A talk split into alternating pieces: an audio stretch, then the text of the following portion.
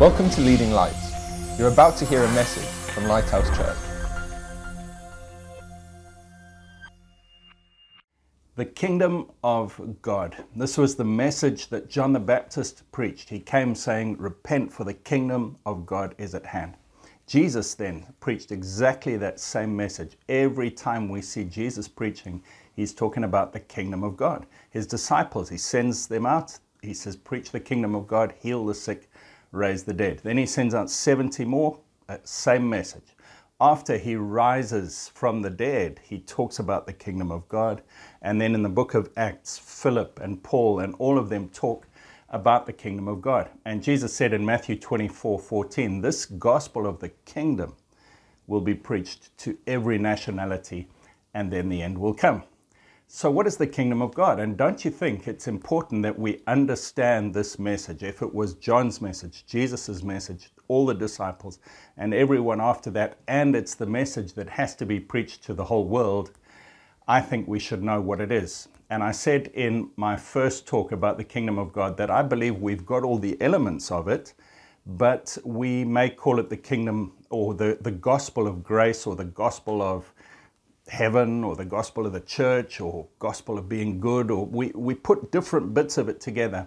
But when you put it under the context of the kingdom of god it makes sense. And so we're looking at the kingdom of god.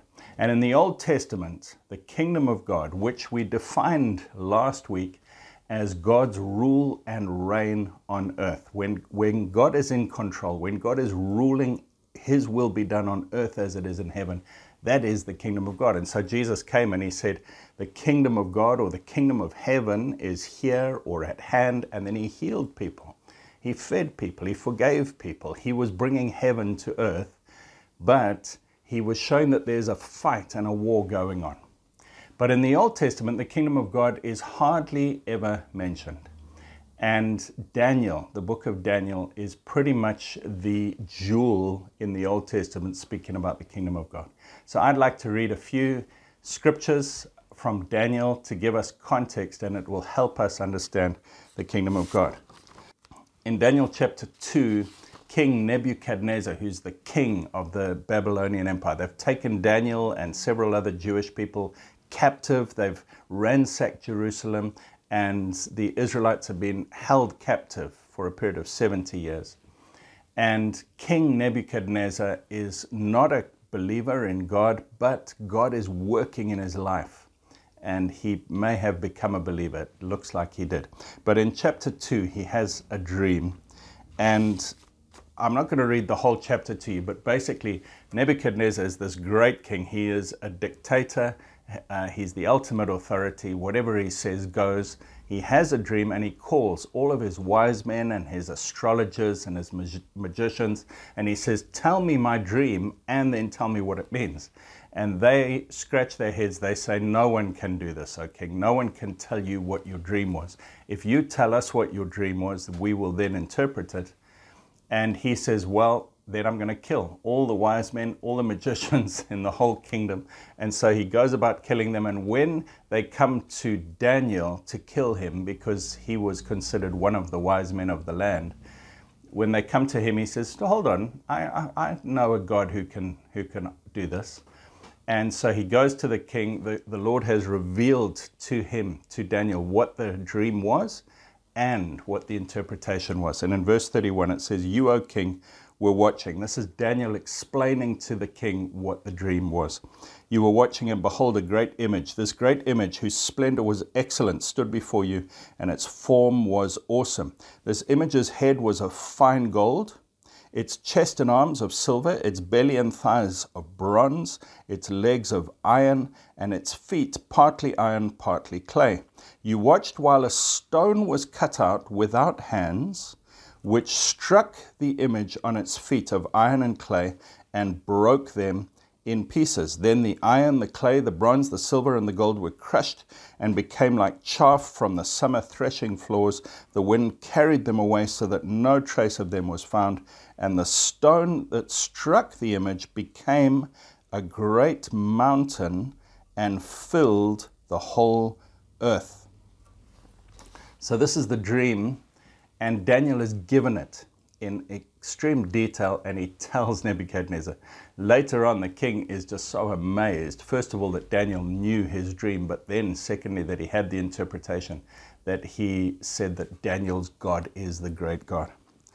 So now we're going to hear the interpretation. Did you get the picture? There's this huge statue with a head of gold, a chest of silver, then the middle is bronze, the, the legs are iron, and the feet are iron mixed with clay. And then a stone is cut without human hands, and it comes and it just bashes on the feet of clay, and the whole statue is just ground up into dust. And then that stone grows and grows and grows and becomes a mountain that fills the whole earth.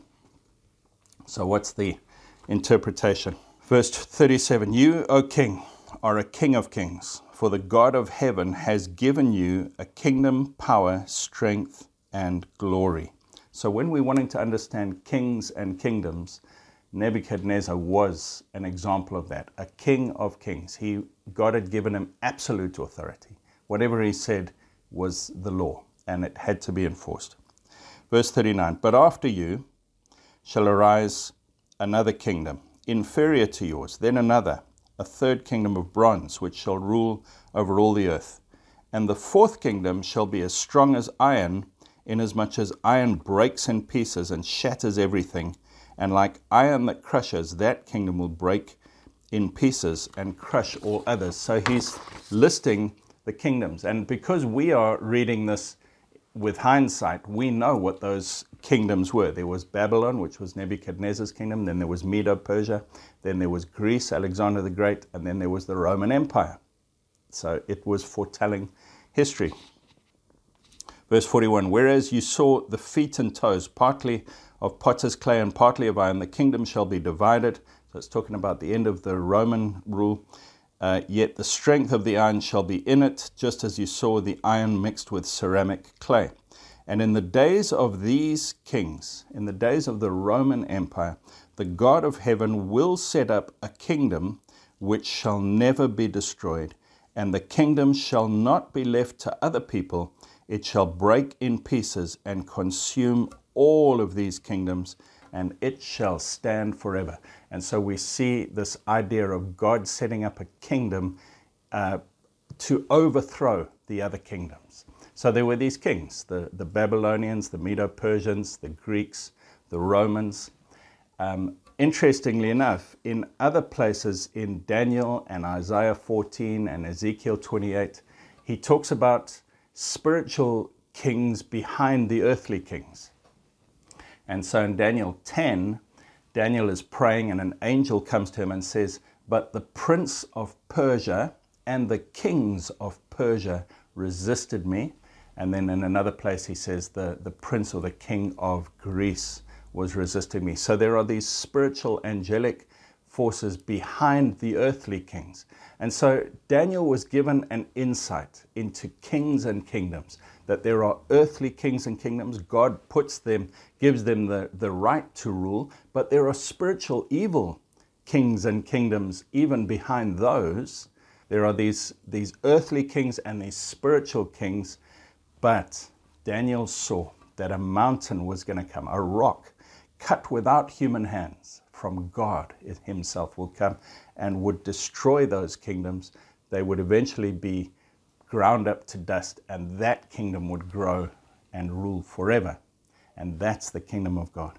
Now, in Daniel 7, there was a vision that Daniel had, which was very similar. He saw four beasts. Uh, he saw a lion, a bear, a leopard, and then some kind of beast which had iron teeth. And they are again those four kingdoms Babylon, Medo Persia, Greece, and Rome. And in that vision of seeing those kingdoms that were going to come, in verse 9 of Daniel 7, it says, I watched till thrones were put in place. So Daniel has seen these four beasts and their kingdoms, and then he sees a vision of heaven. And the Ancient of Days was seated. His garment was white as snow and the hair of his head was pure, like pure wool.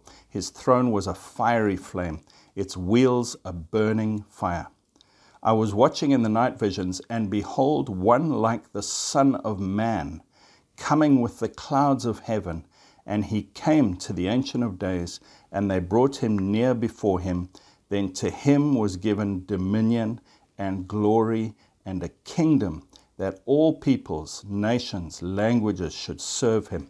His dominion is an everlasting dominion which shall not pass away, and his kingdom the one which shall not be destroyed.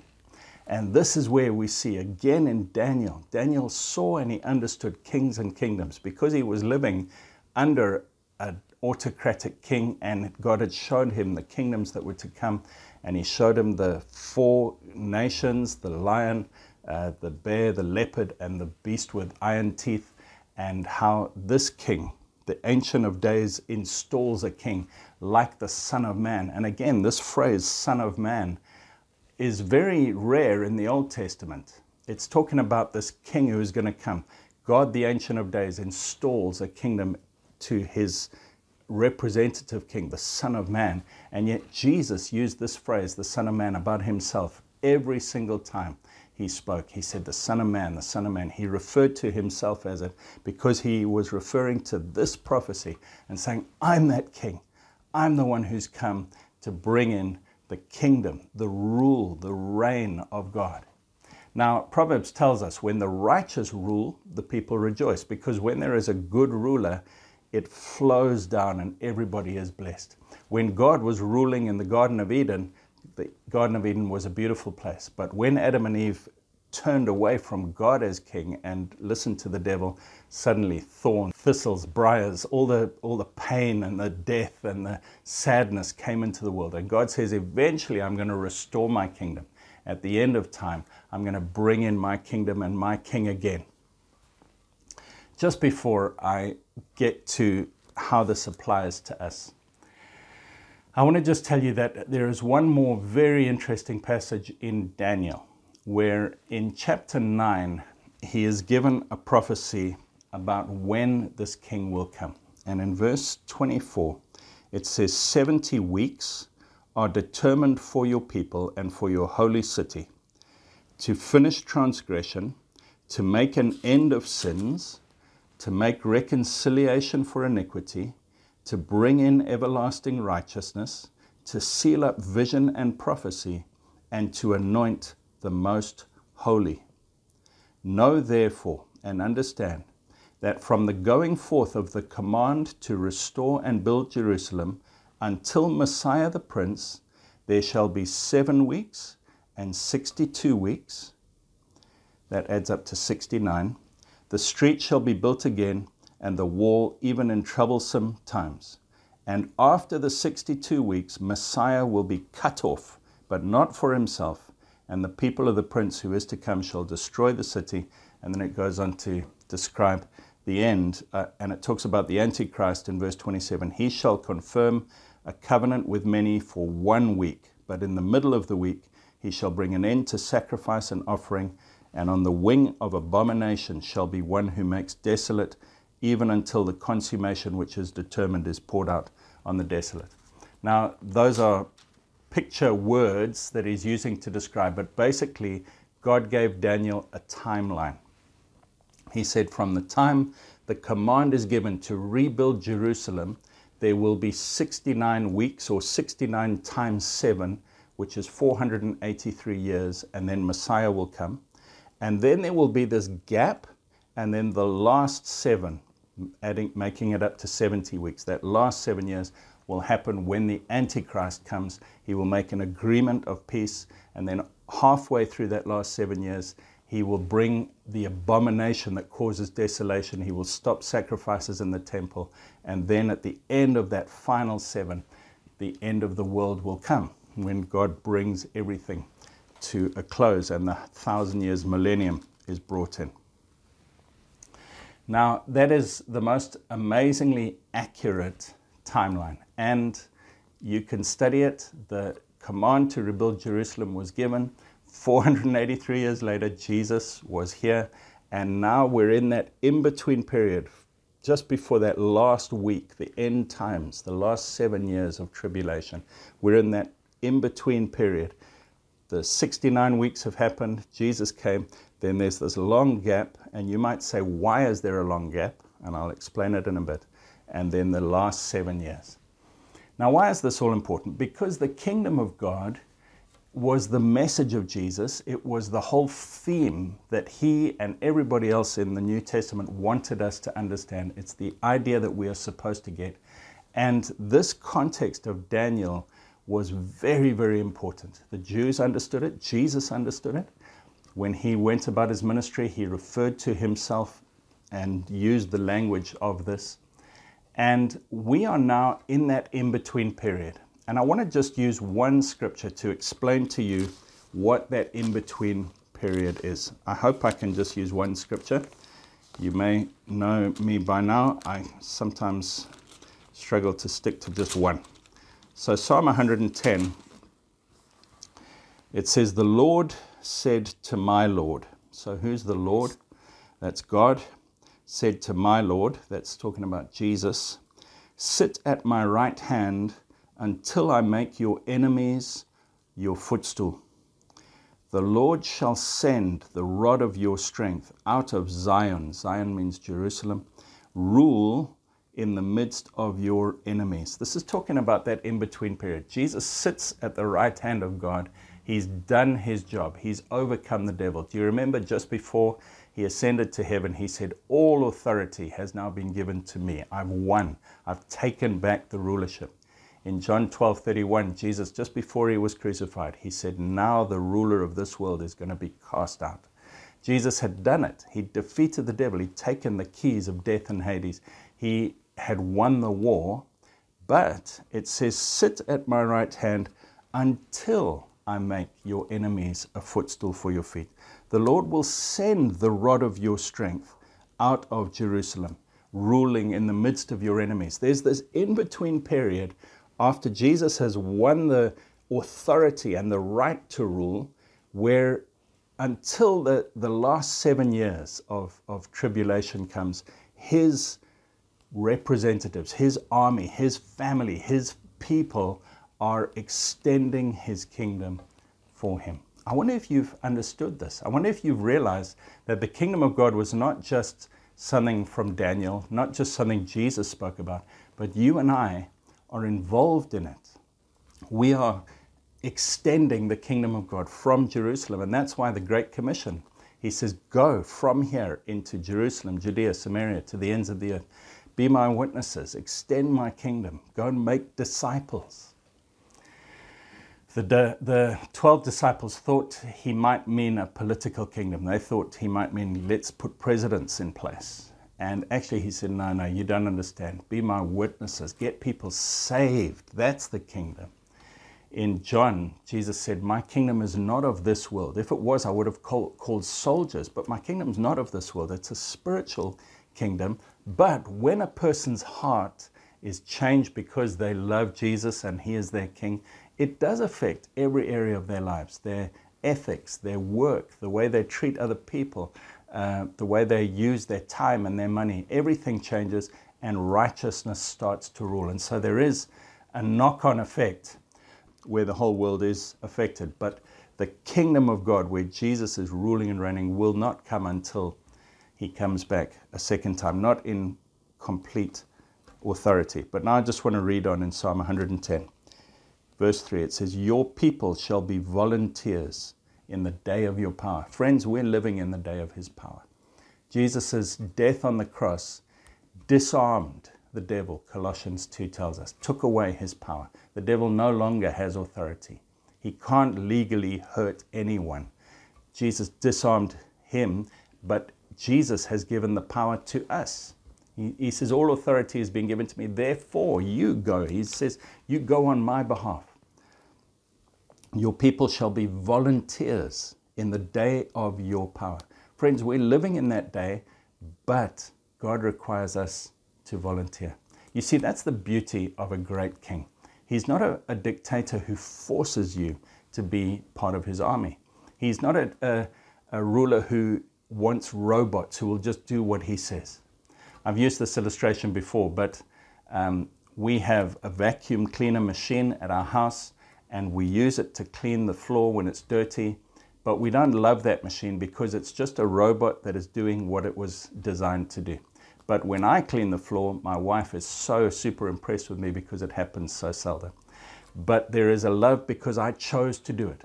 God is saying, I don't want robots in my army. I'm not going to force you to get saved. I'm not going to force my will on the earth. I want volunteers. Your people will be volunteers in the day of your power, in the beauties of holiness. From the womb of the morning, you have the dew of your youth. There's this picture of these, uh, these young soldiers. The other versions say, Your young men will come to you like the dew. There's this picture of us waking up early in the morning and saying, Lord, I want to be holy. I want to serve you. I want to extend your kingdom. And we're like little glistening uh, beads of dew shining in the sun as the, as the dawn breaks. And we are the army that is extending his kingdom around the world. Isn't that amazing? All right, I said I would just use one more scripture. Let me close with 1 Corinthians 15. And it says in verse 25 For he must reign until he has put all his enemies under his feet. That's quoting directly from Psalm 110, and it's talking about Jesus. Uh, let me read verse 24. Then comes the end, talking about the very end of time when he delivers, when Jesus delivers the kingdom to God the Father, when he puts an end to all rule and all authority and power. You see, Jesus defeated the devil, but the devil is still operating around the world through deception. He has no right to, but he lies and he manipulates and he tricks. And so Jesus is extending his kingdom through us.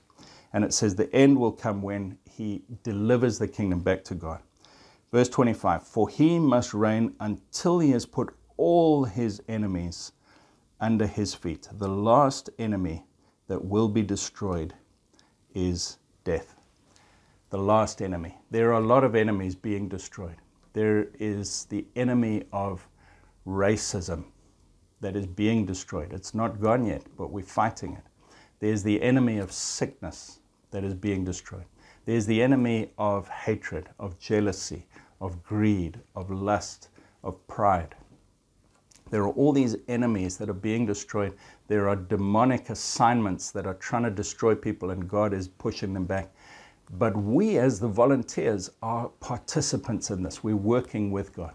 But the very last enemy will be death when there is no more death. And then Jesus hands the kingdom back to God. Now, the Great Commission is the summary of this. And the Great Commission is given in Matthew, Mark, Luke, John, Acts, and various other places in the Bible. And Jesus said, Go and make disciples of all nationalities. Go into all the world and preach the gospel. That's Matthew 28, 18, and 19, and Mark chapter 16. And it's also in various other places. Go and make disciples, teaching them, baptizing them, and I'm with you always to the end of the age. That is how we do the kingdom of God. Just as Jesus sent out his 12 and then he sent out the 70 and he said, Preach the gospel. Don't take along money and lots of clever plans with you. Trust me, you're my worker. I'll look after you. He says, When you go into a house, if there's a person of peace there who loves and wants to receive you, stay with them. Don't go from house to house. Stay with them for as long as you can. Build relationships. Tell them the kingdom of God is here and pray for healing and deliverance and teach them about the kingdom of God. That is the Great Commission. So, how do you and I do this? Well, first of all, I've got to say, Am I in the kingdom of God? Is Jesus my king? Do I love him? Is he the ruler of my life? Or is he just a convenience, like a spare tire in the back of my car that I pull out when I have an emergency?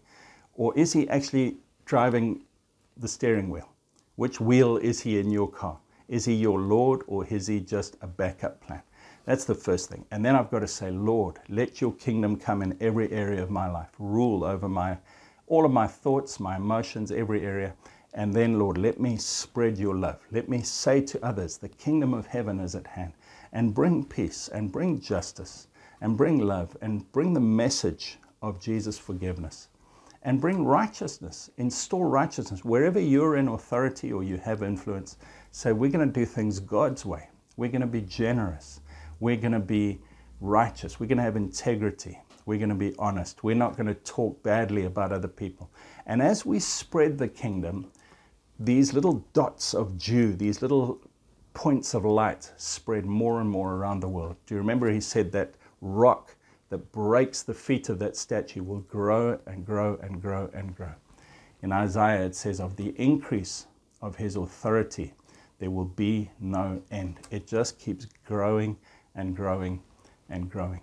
Now, at Leading Lights, we are here to help you do that. I don't know what it is in your life that you can do for God, but God has a plan for you to be part of growing the kingdom of God. And when all of us, all around the world, are doing our part, then the end will come. When this gospel of the kingdom has been preached to every type of person, then the end will come. Look at our website, link up with us. We would love to help you. We have people who are doing small things and large things. We, are people who do, we have people who are doing unusual and creative things, and we're praying with them, we're giving them materials. Our website is there to help you.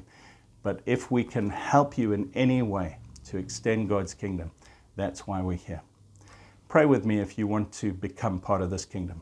Lord Jesus, I see that you lived and died, that you defeated the devil, and that you now are the king, and that you paid for my sins. Lord, I have been the king in my own life, and I have sinned, and I'm sorry. I come to you and I receive your forgiveness. I say, please forgive me of my sins, and please become the king of my life. I want to be part of your kingdom, and I want to serve you for the rest of my life. In Jesus' name, Amen. Amen. Let us know if you prayed that prayer. God bless. Thanks for listening. Please visit leadinglightsnetwork.com for more resources and subscribe to our podcast on iTunes. Please consider supporting this ministry by making a donation on the giving page at leadinglightsnetwork.com or lighthousejersey.com.